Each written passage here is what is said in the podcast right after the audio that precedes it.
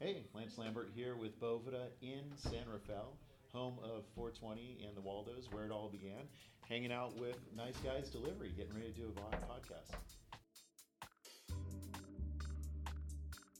So welcome back to the Not Your Average Nice Guys podcast. We're here today with Lance Lambert from BovedaInc.com. Lance, welcome to the show. Yeah, thank you. Glad to be here. So where are you guys coming from? You were up north, right? Up in, was it Humboldt? Yeah. We're actually right just south Garberville, right between Garberville and Piercy, and at Cooks, right in Cooks Valley at the campgrounds for Northern Nights. And so this is our second year of sponsoring Northern Nights. It's put on by Black Production, okay. A couple guys out of the Triangle. And it's a great event. You know, you get people together. It's kind of like, you know, Bonnaroo before it got big. Uh-huh. So it's not owned by MTV. It's not owned by Red Light. None of those big guys. It's just these couple of guys, Black Productions. They have ties to One Log and One Tree Dispensary okay. up there.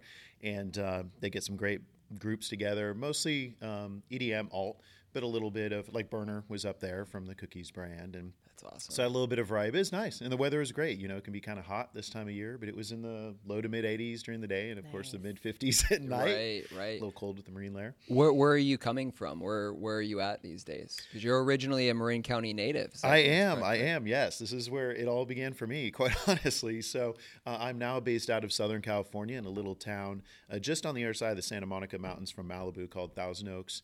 It's just off 101, like you all are, and it's just far enough away from LA, because being a NorCal guy, like most from this state, you either claim NorCal or SoCal. Yeah. And so it's about as close as I could get to the NorCal vibe while still being close enough to a big city for my travels. Okay. And Boveda, are you guys are you guys based out of Minneapolis? Is that headquarters? Or? That is true. So technically the company started in a little town called Minnetonka. So if you have younger kids, or at one point did, the Tonka truck was started and founded. My parents had a house on Lake Minnetonka. Oh my gosh, it's a magical place. I finally got to go there this year.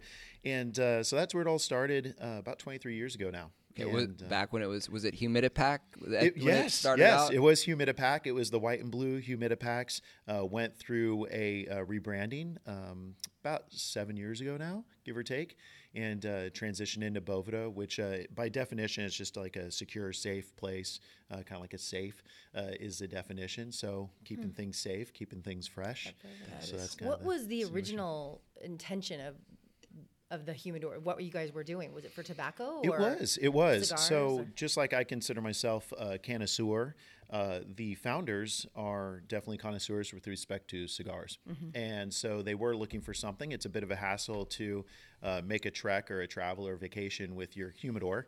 Even the smallest humidors are a little awkward. Can imagine. I think you're back in the 90s, for a second, people tried to grab those things around, didn't they? They did. And it was a little, along with the cell phones of that time, was a little awkward. It was cumbersome. Very true.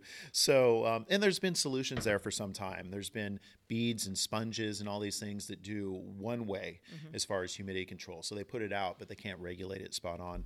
And so they met with a few very smart individuals, and they came up with this design, and it is two-way humidity control. So it's a salt-based formula. So it's salt, water, and xanthan gum as a gumming agent. And based on the type of salt we use, we're able to regulate anywhere from 14% relative humidity as high as 95. But cigars was where it all began, and that was the first several years. Wow. That's interesting. Wow. I mean, I learned about you guys with the last company that I worked for, a small delivery service. Back in the time when we were bringing pounds in, it wasn't all prepackaged eighths. And my partner in crime in the warehouse, he handled all the flowers. He's actually a nice guy now too. He sort of introduced me to this. This is how we care for these pounds of flowers, and this is how even our joints had Bovedas in them as well, because that's how you care and that's how you keep these sun-grown flowers fresh. 100%. But I will say the name, I probably called them, let's see. First, for sure, I called them Bovedas, and then I remember doing a demo at Harvest, and one girl called them a Boveda, and she looked super cool, and I was like, then it must be a Boveda. It is interesting. Yeah, I can give a little insight to that, because that comes up, and I do, you know, podcasts everywhere from Australia to Canada to back here in the States, and it's interesting, but it's definitely based on geographical location. So everything west of Colorado, traditionally here Boveda, which is fine. And then Boveda is the original, but they even put a little more emphasis on a B versus a V when you're in South America. So it's Boveda. So okay. Right, in translation. So I've heard all kinds of iterations. I was doing a podcast up in Bellingham, the very north end of Washington. And he said, Boveda, and I'd never said, that's a new one.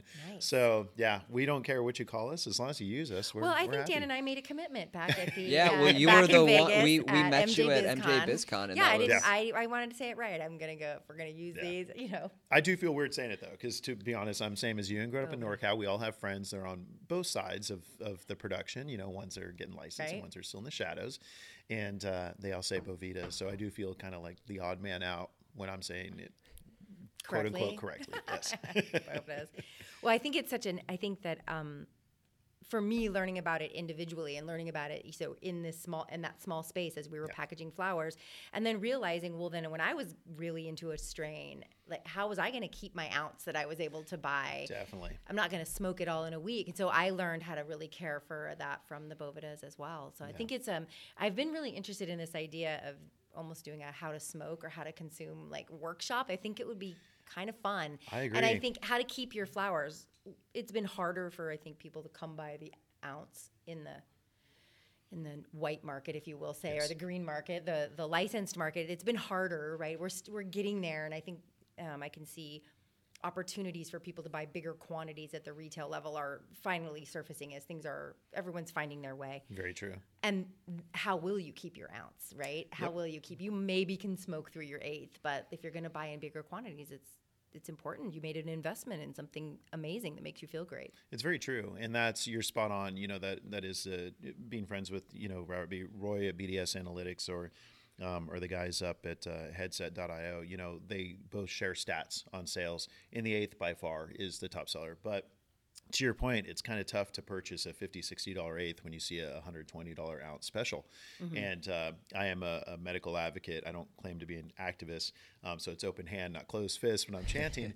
But it is one of those things where I'm the same way. I am a microdoser, and I'm not a large consumer. I do have friends that could blaze through an ounce in a week, or maybe a matter of a few days. Yep. Yeah, and you know, cheers to them. Right? Yes, props to them for making it part of their life. But it's, to me, it's never been so much a lifestyle as it has been a replacement for Western medicine. And this is one thing where we got to spend some time with Kevin Jodry, who's a good friend and you know, very respected individual in the industry as well. And both of us have that same position of respecting it as an alternative to Western medicine, because that's become pushed on us so much, especially in the States, but other Commonwealth countries like Canada and Australia I go to, where there's a heavy push for Western medicine. I more so prefer holistic. It's easy for those of us from Northern California, a lot of Asian influence in San Francisco and the greater Bay Area, to look at things more from an Eastern medicine perspective or a holistic medicine, perspective. It's certainly readily available. Yes, very true.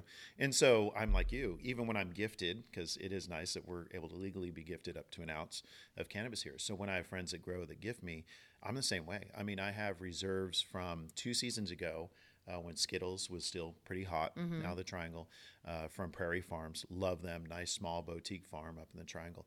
And that's the only way that I could preserve them. Now, of course, oxidation and a little bit of browning occurs over time. But at least the fact that I know that the terpenes and the quality of the cannabinoids inside are retained, that's what's most important to me. So, yeah, that's where I found the benefit before I even worked here. That's why it's so easy to be an advocate once I came on. Yeah, how long does a pack typically last? Like, what does it vary strain by strain? Does there? I'm really curious who should be using this. Yeah, it's an excellent question. So it does kind of vary, and it's very subjective, right? So I was out in Maui to speak at a cannabis convention in January. And there's quite a few growers out there. Again, some are transitioning. Others have already become fully licensed LPs. And there's a town that's actually, they see about 120 inches of rain a year.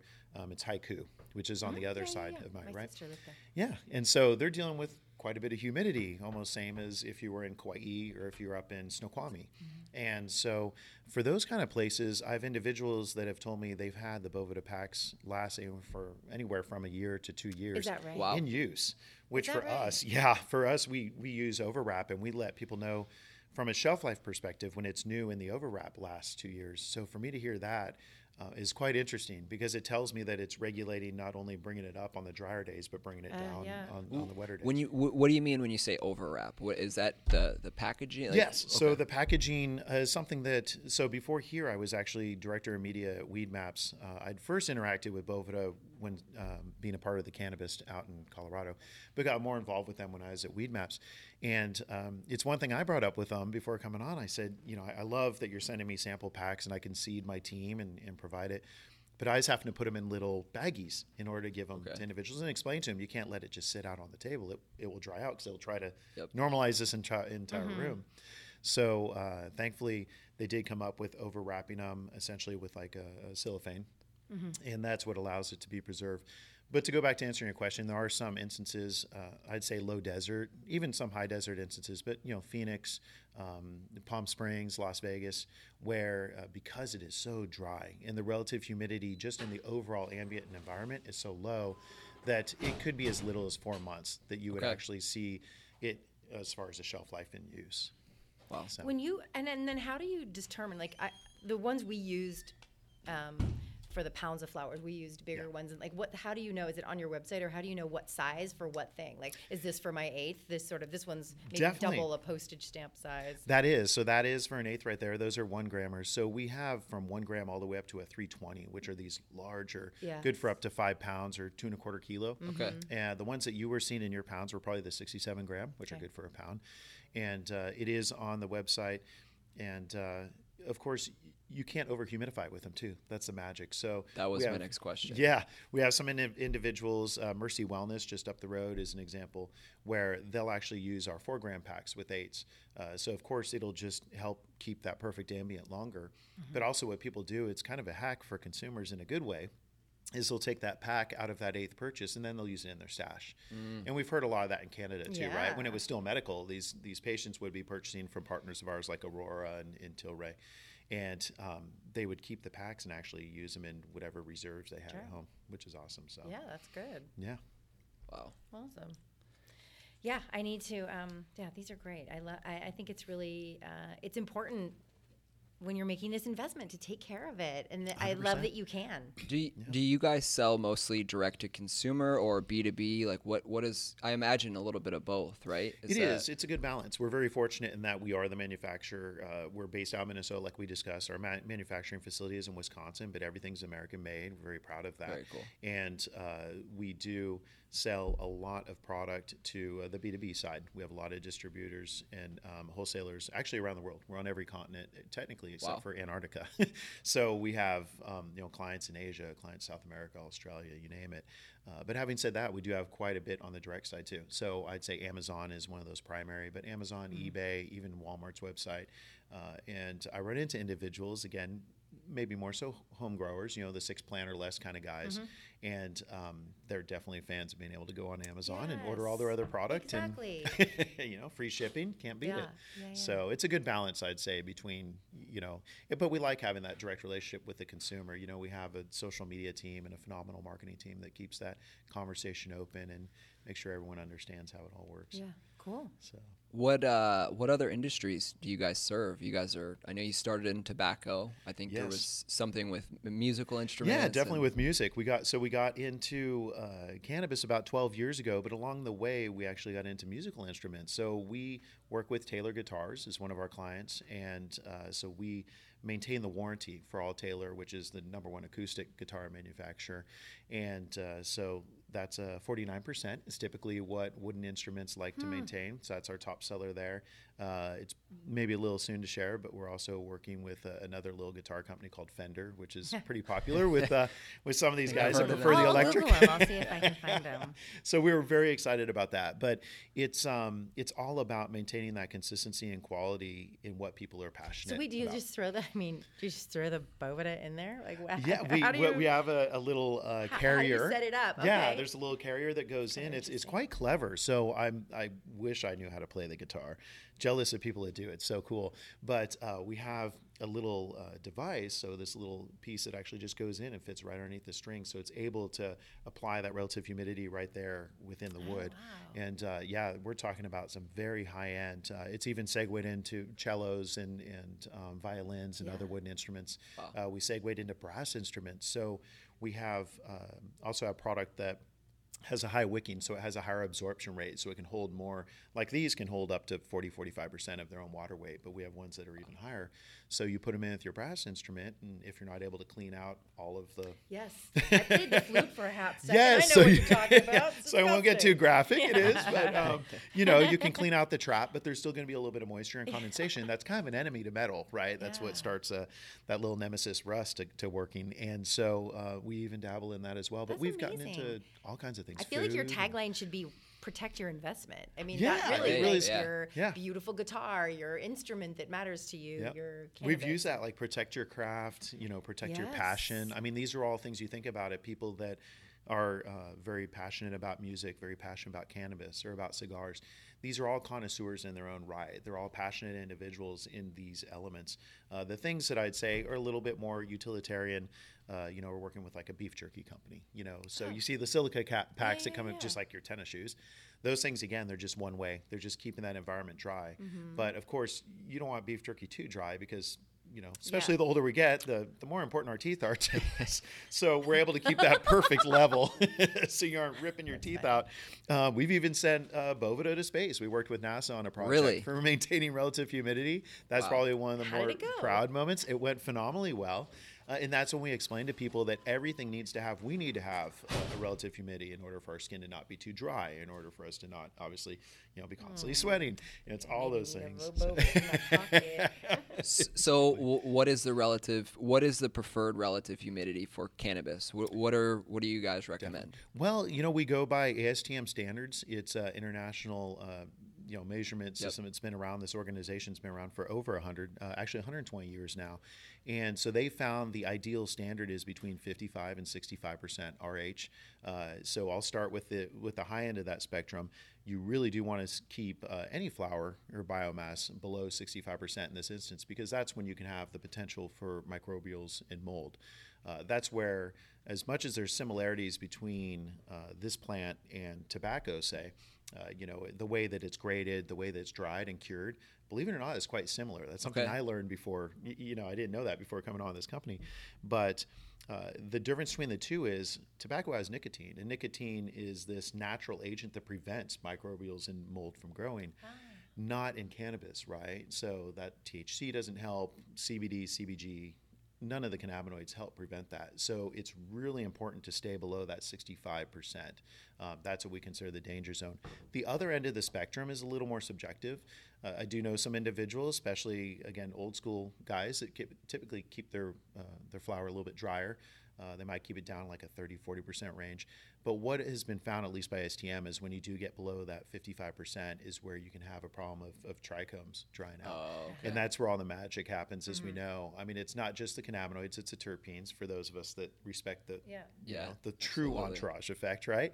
So we're actually getting ready to share some more insight for all to see via animation that shows this, that when those trichomes obviously get a little fatigued, they start drying out, they break off. And I am not against anyone who loves collecting keef and keef in their joints and all the, but again, that's not me. I am all about the whole plant experience, and I want to be able to experience it the way that it was meant to be.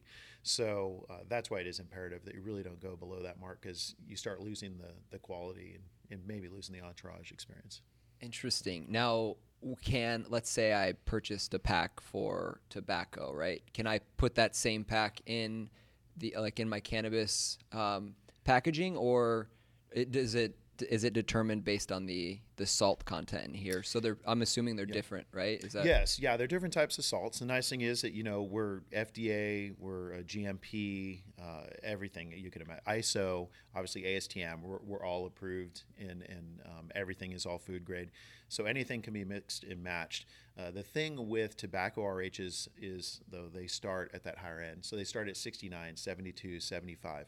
Now, we don't recommend it, but there are people who are smart enough who own hygrometers, which is way for you to test relative humidity, that will step into the 69 or 72 range just to get their flower kind of fluff back up. Okay. That's typically more so on the back end because we won't get into some of the games that people play with excessively drying for testing and all the rest of it, but there are some people that they just feel safer storing at a drier relative humidity because they know if there is any exposure to moisture, they still have that bigger gap between them and the danger zone. So that is something that, again, we know a few guys that they'll dabble in the 69, 72. Now on the flip side, if you do have cigars, Cubans very much love to be at a 65, whereas most cigars, I'd say the popular sweet spot, 72% RH. Wow. So they definitely swoop up on our product and they'll get the 62 because it's closer to that lower end that Cubans typically like. Cuban cigars, sorry. Wow. So the flower's not going to get harmed by sitting in the package with the pack then, I'm assuming, right? Because it's all, like you said, food grade. It's all exactly. It is. And it's one thing, we've heard some people with their opinion on sticking to tradition. I mean, we all know, or I'll admit, my younger years before even Prop 215, occasional moist paper towel, or I know people that still utilize tortillas or orange peels. But again, the dangers that come with that, and it's not just from being too high a relative humidity, but even, again, just being a can of sewer, the cross-contamination. I mean, you're talking about a yeast-based product that is tortillas. You don't want that in your flour. Talking about terpenes. I mean, it's okay for oranges to have those terpenes, but that's not terpenes traditionally found. Now, if it's limonene, that'd be a different story, right? But that's where you get contamination. But some people talk about the slight difference in smell in the headspace, and that's been an important topic that we're trying to educate on. What happens with maintaining that proper relative humidity is we actually create a monolayer over the flower. So it sequesters the terpenes, which obviously is where a lot of that smell, terpenes and flavonoids, are where we get the smell of cannabis from. So it actually suppresses it and keeps it within the bud. So interesting thing is, yes, it might be a little bit milder on the nose, but as soon as you grind it, the interesting thing is it smells like it just came off cure. And that's one thing that's always impressed me. And it's tough though, right? Because just like when you go into a restaurant, if you go to a restaurant that doesn't have images of the food you're eating, you're kind of offended. You're like, well, what kind of menu is this? I can't even see the BLT or the chicken sandwich. It's kind of the same thing in this industry. We've put in so much emphasis, especially back in the black market days, on the smell. But then if you look at other industries, so even talking about the plant as a whole. So we have cannabis, we have rudalaris, and then we have this other little cousin over here called hops. Right. And so if you know anyone in that industry, when they're purchasing hops at scale, and you've seen it even on, what was it? It was a Samuel Adams commercial, I believe, where they're talking about where they source their hops and the guy takes one, grinds it up in his hand and then smells the terpenes and the flavonoids.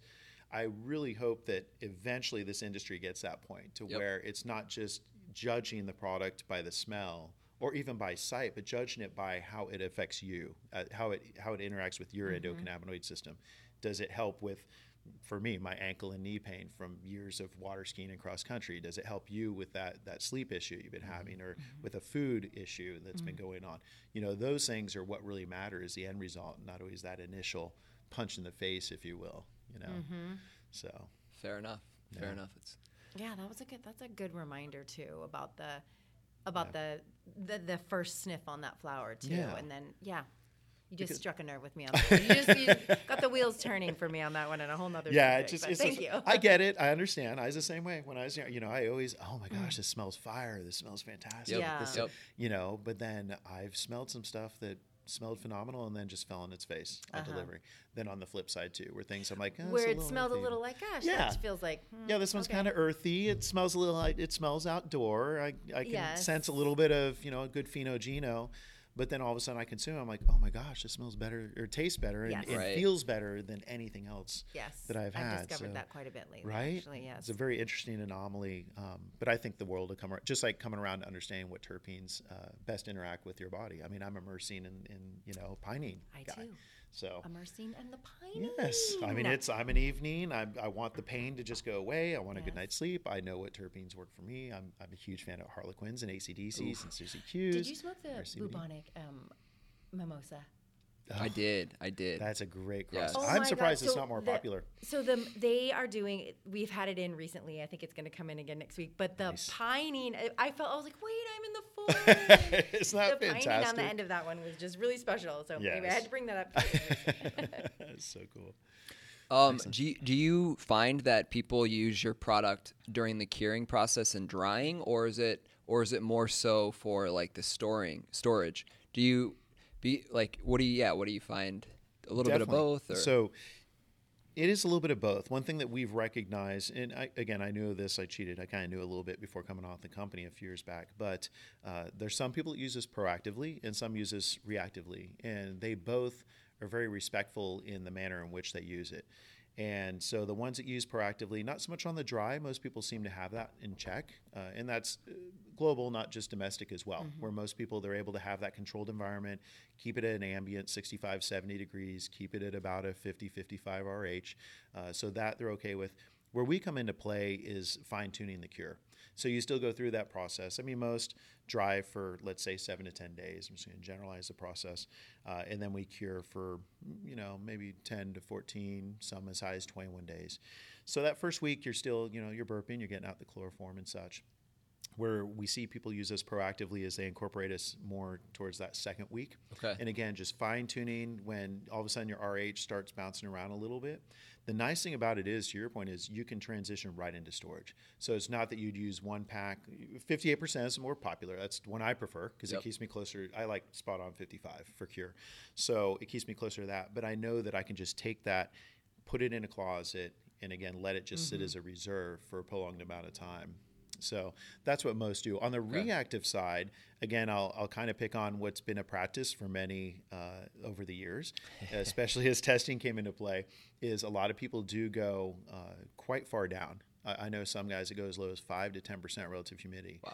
One thing they don't understand, now while that might enhance, of course, the testing results specifically on THC because it's tested on overall weight, so the relative percentage is going to be higher.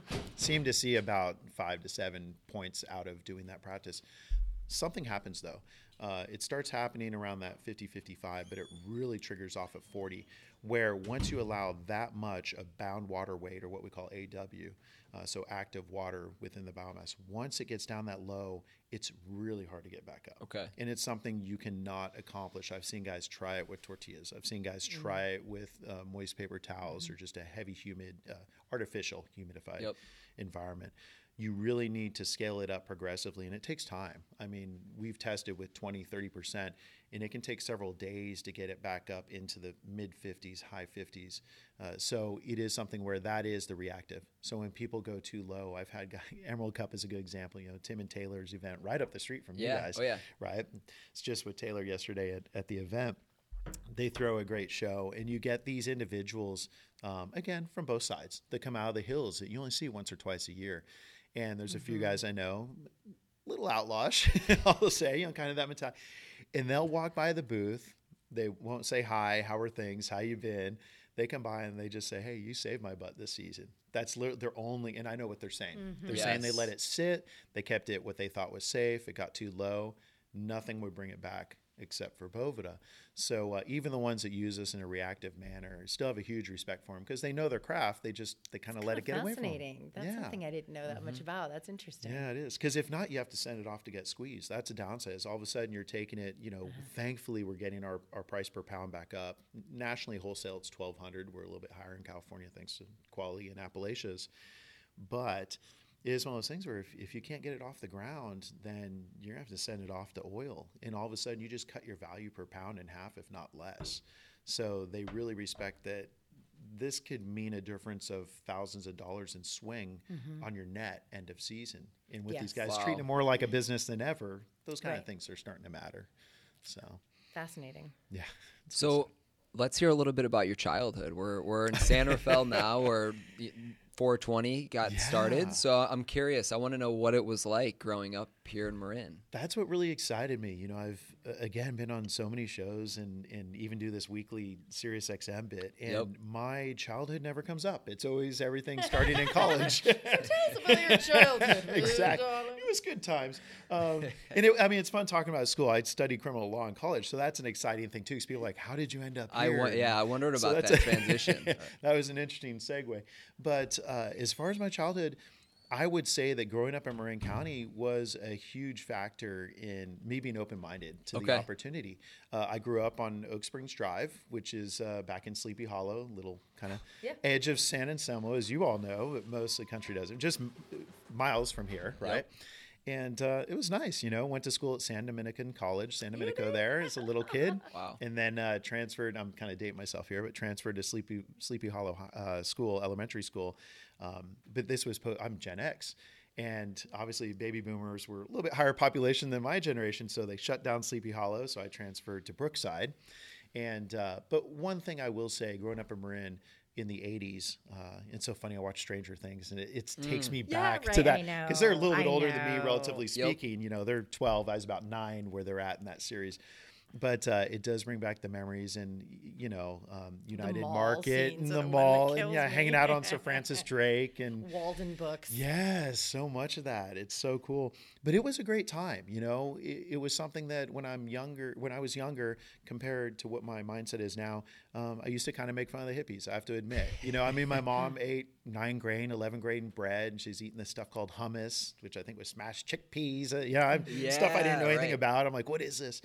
And now all of a sudden here I am drinking kombucha and eating 11 grain. But that was what it was like here. You know, you really had a lot of, you know, that generation that came out of the 60s in San Francisco, and they moved to places like Marin County, Mendocino, Santa Cruz, Berkeley. But this is one that is still closer to the epicenter of everything that happened in the 60s.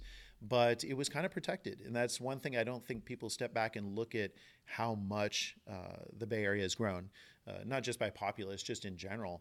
And BART obviously contributed some of the growth, the highways.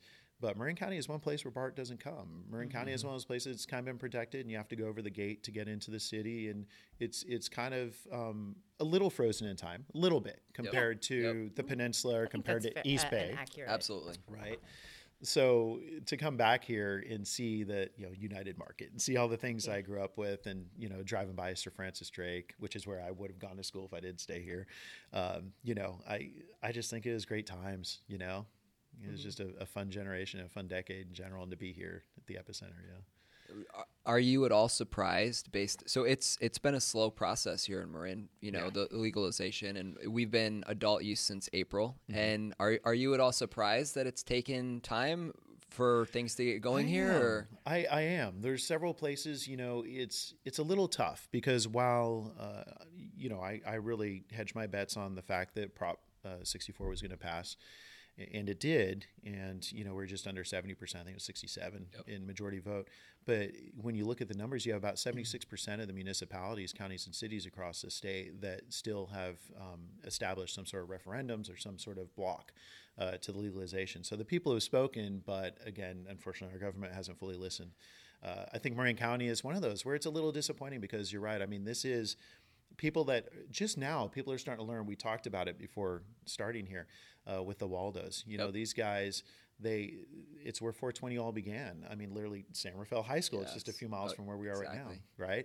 And so for them to start that, and obviously the whole time with the Grateful Dead and becoming, you know, I mean, we're looking at it as potentially being an official holiday of this. It already is, you know, as far as we're concerned. But the masses, the general public and the news outlets are saying it should be an official. But this is where it all began, you know, and that story speaks volumes of just how the culture and lifestyle was here. It was very accepting. But when you do look at it, again, from more of the municipality standpoint, the way that they've handled cannabis in general, I've had friends that one friend was a neighbor. Actually, he stumbled upon his babysitting neighbor's child, was friends with the father, and he wanted to get a drink out of the fridge in the garage, which was quite common when we were kids. We always had that overflow fridge. And he stumbled across the dad's grow op that was in his garage. And this is right here in San Rafael back in the late 80s.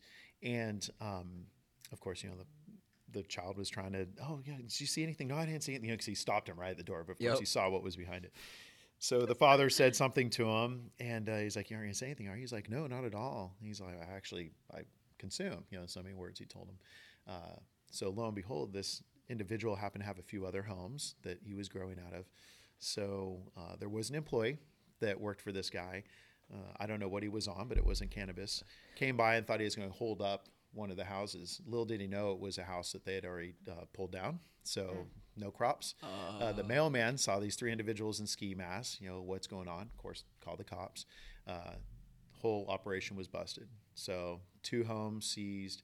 Thankfully, the garage where the residence was not. But what Marin is known for doing is, so they seize and don't prosecute. So they had seized the property. They had seized, of course, the goods on site. But they didn't prosecute because they didn't want that attention on Marin County. Because interesting, right? So the stats, you know, where's the highest murder? Where's the highest theft? Where's the highest rape? This is how people judge where they're going to live, and that's how they base the value of property and all the rest of it. So Marin County's been very clever over the decades on suppressing things that are tied even to this industry. Because I don't categorize this as a Schedule One. It didn't make sense to me when I was in college. When I learned about all Schedule One drugs, I'm like, it's like Sesame Street, you know. Three of these kids are doing the same thing. Not like the other.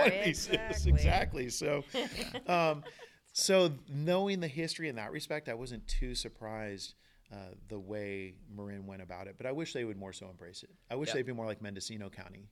Yeah. And again, versus Humboldt County. Wouldn't it be so great if we had really been really innovative, right? Yeah. And had people being willing to be. I feel really grateful that the woman who does the San Rafael Cannabis Program, we did a podcast with her. Nice. Danielle, she is very modern and bright, and she, thank heaven she's here, and she got these licenses going. But I feel like Marin could have been one of the stars on the map. I agree. I mean, it's not that it can't be, but, you know, San Francisco started, you know, in more, you know, they just started saying yes. And we need to start saying yes. It's surprising to see how misinformed people are, because they're still so Fairfax, I think they're on their like 18th meeting to consider ordinances and things. I know in Novato, they had a meeting a couple months ago, I think 2 months ago, and I was watching it, and they had no idea that San Rafael was operating and had licensed programs. And this was like 2 months ago. Really? And they were just so misinformed. It really blew my mind. It's just, And what I will say, I guess to your point, I think that's a great, when you said you were growing up and maybe your mom was maybe on more the hippie-ish side. I think that those people, those sort of base Marin people that we all I think before I moved here, that's who I thought Marin was. Mm-hmm. Those people are not going to go to the city council meetings. They are over it. They've been smoking and consuming. They use it as medicine. Same as it always was. Right? Exactly. And they're not going to go. It doesn't occur to them that they need to. So it seems that really the vocal and a little off, really vocal and very misinformed people are the ones who are going, and it's painful. It becomes very painful to listen those meetings when of the misinformation, and then I can understand how easy it is to throw your hands up. Yeah, I totally get it too, and I agree with you. I mean, I now look at Santa Rosa. I kind of reference it as a gateway to the Triangle. It's really that last stop before the hill climb, you know, and it very much could have been Marin. I mean, this is where you're coming out of the city, especially for individuals flying in for events and such. I mean, you kind of have to pass through here to get up to where magic happens. Us, just now since April, thank heaven since April, but we've only been able to be serving the tourists since April. Yeah. I mean, if you had a medical card, but that was, so right, we should have been that. But we'll get there eventually. But I think you will. It is interesting how it's gone. Hopefully it'll come around. You know, energy goes where the money flows. That's one thing I always reference when talking about anything to do with politics. And that's why, talking on this weekly show, it's a Canadian-based talk show on Sirius XM, and it's interesting, but I say it's a nonpartisan. You know, a lot of times, I went out and lobbied. I'm on ATTACH, American Trade Association for Cannabis and Hemp, and we were out there lobbying for the STATES Act, lobbying for the Safe Banking Act, which you all and us as an ancillary company are affected by. Mm-hmm. And so we were lobbying for that, along with discussions around 280E, because it needed to be known as well. But it's interesting because it really is, it's a nonpartisan. It's not even so much a bipartisan. I mean, there's the Democrats and the liberals, which I think have been the ones that have been open-minded all this time. I mean, getting to spend, time with some of the senators that have been pro, Blumenauer out of Oregon. Mm-hmm. I mean, he's been pro since before I was born. So he was a legend to hang out with them in D.C. while I was out there. But the Republicans, too. I mean, you have some McClintock. From California, he is one of the most vocal about needing to move things forward on a federal level. So everyone's getting on board. I think it's kind of ironic that you see more of that collaboration and in that effort at the top level versus at this local level where, to your point, like grounds, again, this is where 420, hello, people, like this is where a big movement began, you know, what, four decades ago? Yep. So it's crazy. So that it's a good segue into, I noticed you did the cannabis catch-up, right? I don't know if that's something from the past or it's current, but I was hoping you could do something similar on here and just talk about, because I know you are active on the speaking circuit, and you're very involved in this whole marijuana movement, if you will. Definitely. And I just wanted to know if you had a couple words on just like the state of legalization nationwide and like, you had anything there. Definitely. And my focus, thankfully, is both national and international too. So even starting international, you know, with the Cannabis Catch-Up, that is the Sirius XM show, still very much doing it every week. It's fun to get on there. And I've called from some crazy places like Spanibus in Barcelona. That's or awesome. Up at the Emerald Cup. You know, they always want to catch up no matter where I am. I think it makes it more fun. But on the international level, you know, a lot of times the conversation comes up in comparison. You know, there's more than just the acronym that Canada and California have in common. You know, California being a populace of 40 million, at least it's known via census, and then 36.5 million in Canada. So the population's similar. Granted, they're the second largest country in the world behind Russia. But if you look at the populace and some of the challenges that's been going on. So they are having some huge battles with suppressing the black market as well. That's more so for them tied to, a lot of people don't know this, but the government actually has a delivery program up there. So you can order online. And so... nothing against the Royal Mail, but it's not always the most efficient. So they have a problem with, unlike you guys, where I could literally, you know, be staying at a hotel down the road and I could get my product in an hour or less, right? Yep. Something up there where it can take 1 to 2 weeks. So that's one handicap for them. Another is the quality. So we've had more people, you know, I've got my social media manager here in town with me. She hears it all the time on the handles that she manages.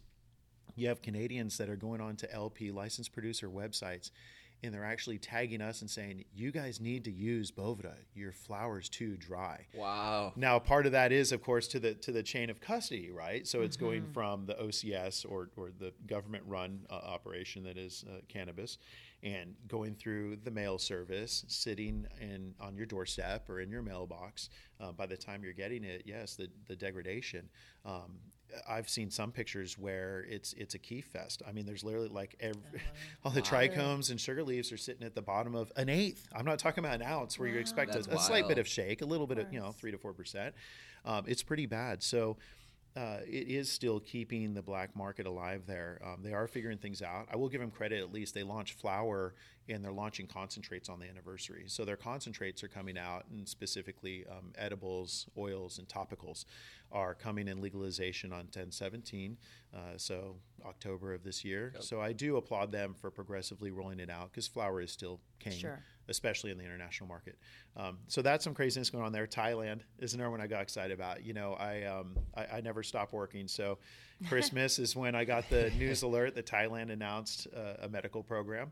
Not a huge country by any means, but I didn't expect Asia to come online for some time. Okay. Which I know it's a little ironic, right? Because China's the largest producer of hemp in the world. They 3-4 years ago only produced 46%. Now China is responsible for over 70% of hemp production globally. Wow. More so textile and industrial.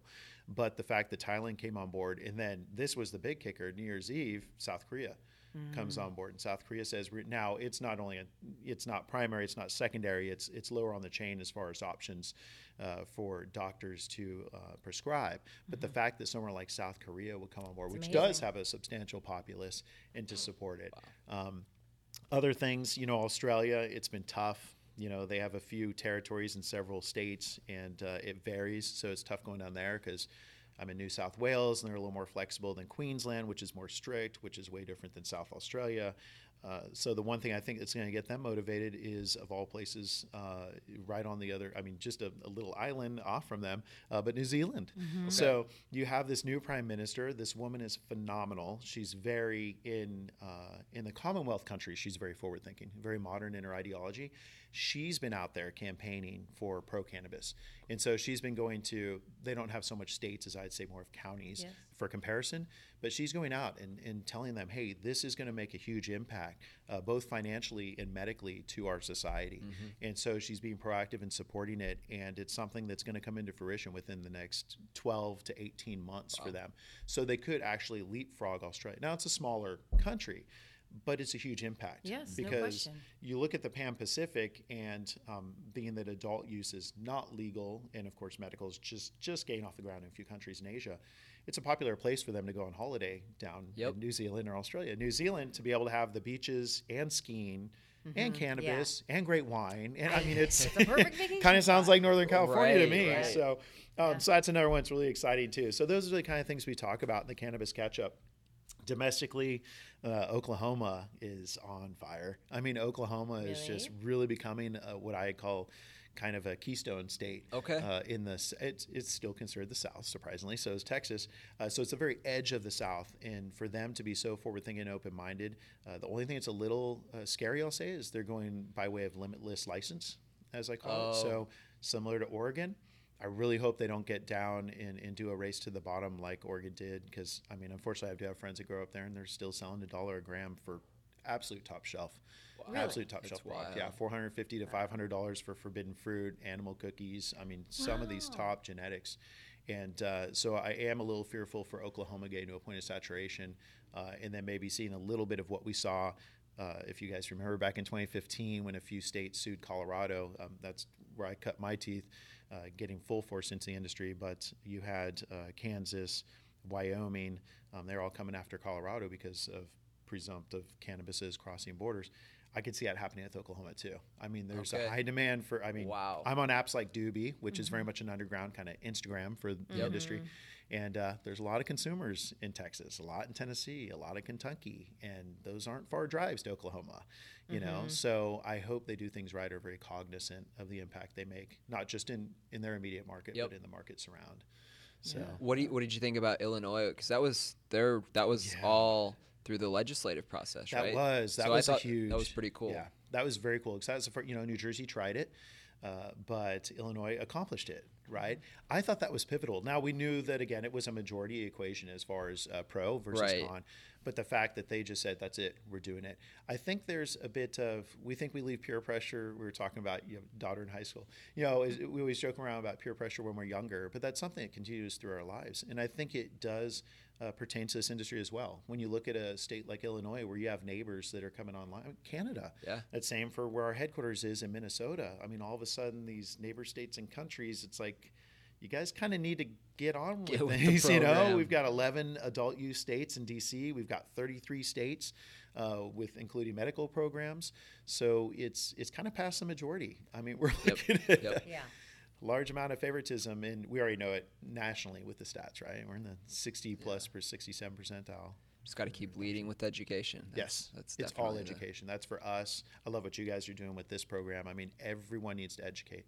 I had a meeting. We do a quarterly all-hands meet at my company, and was talking about brand ambassadors. I said, all of you are brand ambassadors. You don't have to be as passionate as I am, but you're a brand ambassador for our product and for what we do to help, but also just the bigger picture of normalizing, what has been so taboo and stigmatized, unfortunately, over the years. Yeah, absolutely. So. We just brought in, I don't know if you've Brother David's, mm-hmm.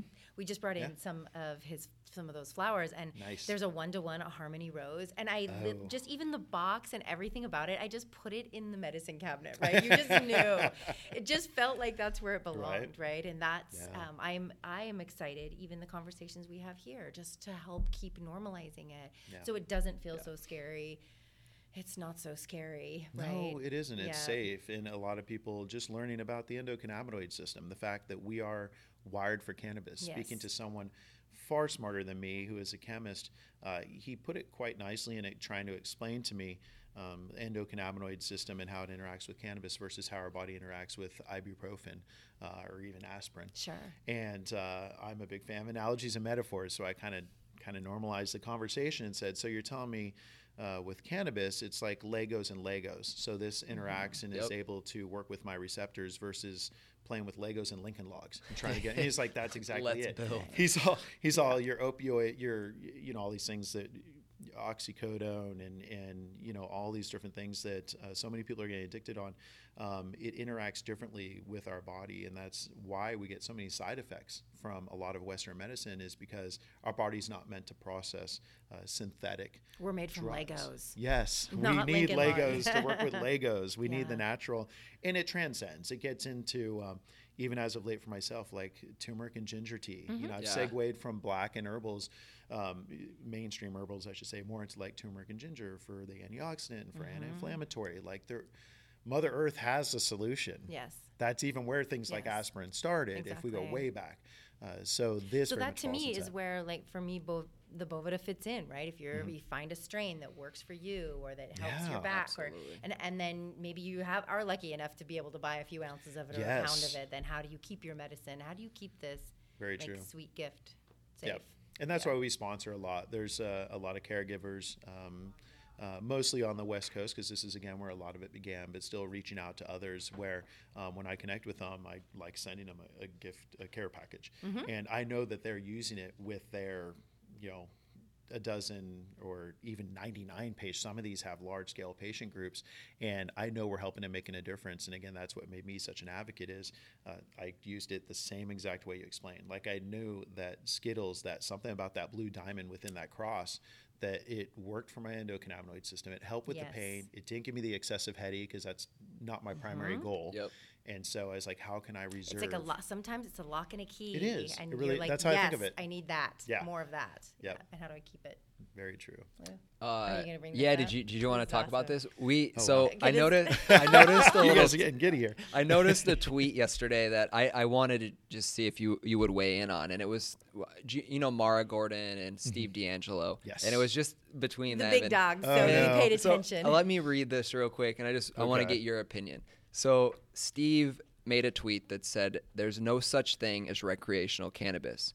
Categorizing cannabis as an elective leisure time pursuit ignores basic human biology and millennia of meaningful human interactions. It perpetuates ignorance and reinforces stigma. Cannabis equals wellness product."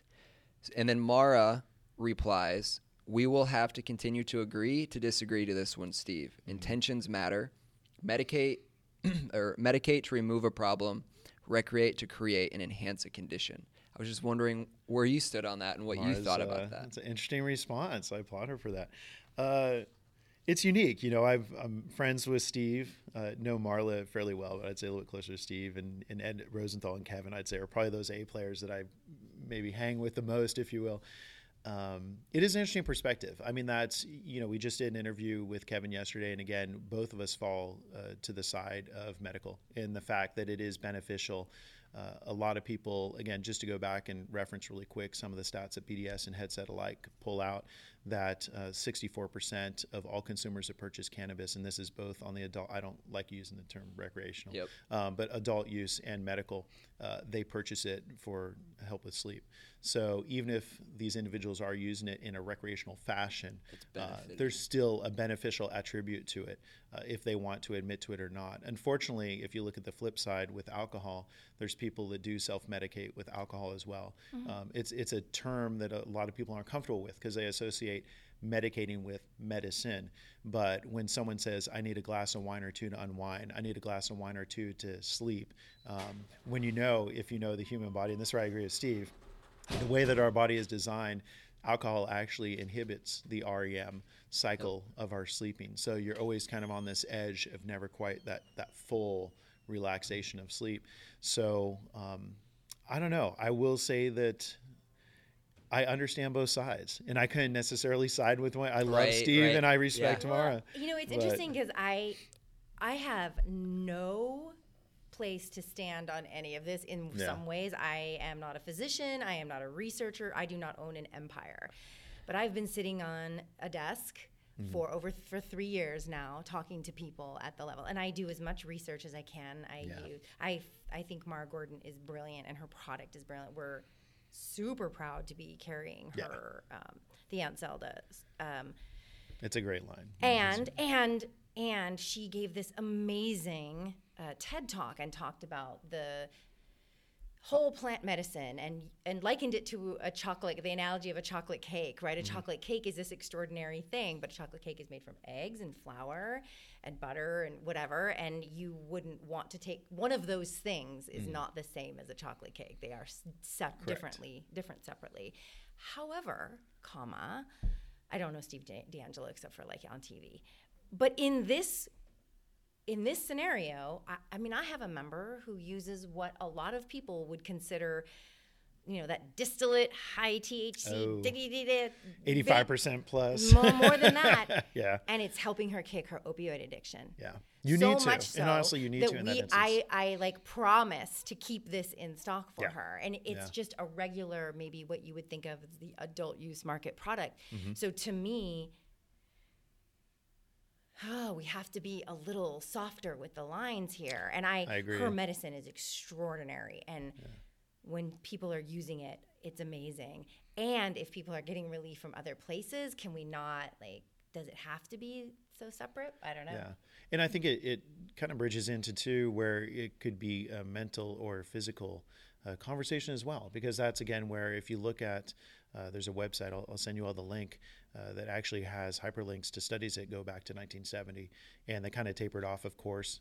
Thanks Daryl Gates for the DARE program in 1980s, and Nancy Reagan for promoting fried eggs in a pan. Good God. So it did kind of taper off in the 80s and 90s because these were all private studies. There was no really limited public studies. But a lot of the studies that do go specifically to PTSD, not just epileptic and grand mal seizures and all the things that really motivated me to come out of the green closet, we'll say, when I was in Colorado. But it affects both sides. And I think the countering opioid addiction is one of those elements, to your point. I mean, you need some high level, and people never understood that. When we had 1,000 milligram chocolate bars, I would I would tease a little bit in certain speakings, because I'd say this is where it is a difference between medical and adult, because how many times, if looking at it from a recreational consumption standpoint, how many times do you take one bite from a Hershey bar? How many times do you take, one bite of chocolate cake? Mm-hmm. If someone puts a cake you guys can tell I don't miss a meal. If someone gives me a Hershey's bar, I'm eating the whole thing, So that's where we do have to delineate. It's a little bit of church and state. But having said that, again, they have to go hand in hand. And that's where some of us got a little put out when certain states like Colorado still has a medical and adult use program. Yep. I applauded them for respecting the fact that we didn't use medical as a gateway or an excuse to get into adult use. But then you look at Washington State that just totally put the whole program on its ear, and is almost like you got your way. Now everyone can consume cannabis. Now we're going to put less focus on medical. No, that's not how. There's people that really sincerely need this. And when you meet the children and the lives that it's affected, or the cancer survivors like myself and their lives and how they've been affected, you can't discredit the fact that this first and foremost is medical. The other benefits are great, so that's an interesting, I don't think I'll be replying to that tweet though. I'm glad I'm more of an Instagram. Yeah. Fair enough.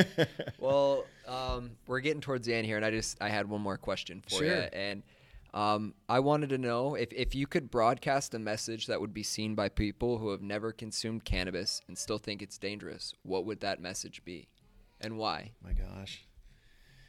It'd be, one thing that I kind of live by, there's several mantras, and I promise to write a book. I write articles here and there, but I really want to write a few books. One of them is to kind of share all the mantras I live by. But one thing I always say is that the day you stop learning is the day you stop living.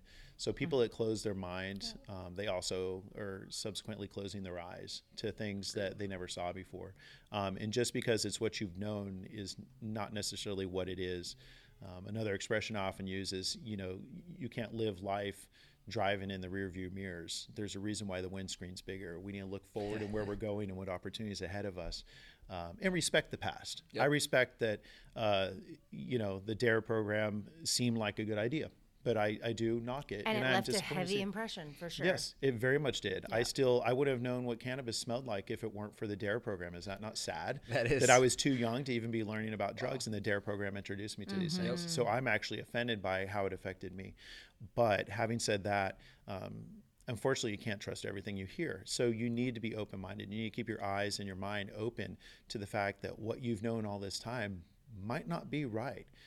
And again, there is so many still even talking about the gateway, you still hear politicians. I know they're a little bit older, they're seasoned, they're a different generation. But when they're still talking about cannabis as a gateway drug, yeah, I mean, please, really, it's and we get into arguments too. I mean, Dr. Drew, he says, you know, it's very addictive because it affects the same receptors as opioid and other things do to our body. And but then we learned, being a criminal justice major, I learned is habitual, not addictive, like opioids and methamphetamines and such. So there's so many things that we're still figuring out, we're still understanding, but just be open. And all it takes is that one connection to that one person. You talked about the conversations you have. I've had more conversations with flight attendants and Uber drivers and hotel receptionists in my travel, because I don't push it. I don't, if people ask, I'll tell. But if I'm traveling and I say, oh, I'm in town for a convention, if they ask what for, I'm going to tell them. Yep. And the next question is usually followed by, well, I've got this pain, or I have problems sleeping, or my grandma this, or my brother that. Sure. And it's interesting because I've had more of those conversations, and that's where I feel like I'm making a difference, is the education. I'm fortunate to be at the company that lets me be as vocal and as transparent as I am. But that's what I tell people, is just be open. Just open your eyes and your mind to the fact that what you know might not necessarily be what it is. You may not know everything about it. Very true. Yeah, no, it's a great answer. Well, before we go, is there a place that we can find you? Is there anything like that? Yeah. I'm not my social media manager is more so active than I am, but 805 Lance, I'm always trying to post up where and what and when. I have a few shots I'm posting up from the tour up in Humboldt. As far as the next stop, I'll be in NCIA in San Jose. So anyone in the industry always love to catch up. Matter of fact, we'll have Andrew D'Angelo at our booth tomorrow, doing an interview with him. So NCIA, and then international, going over to England for the Autopot Summer Social, which is a trade show event out there, and then going to a Product Earth Expo, which is a very good, kind of similar to Emerald Cup minus all the cannabis.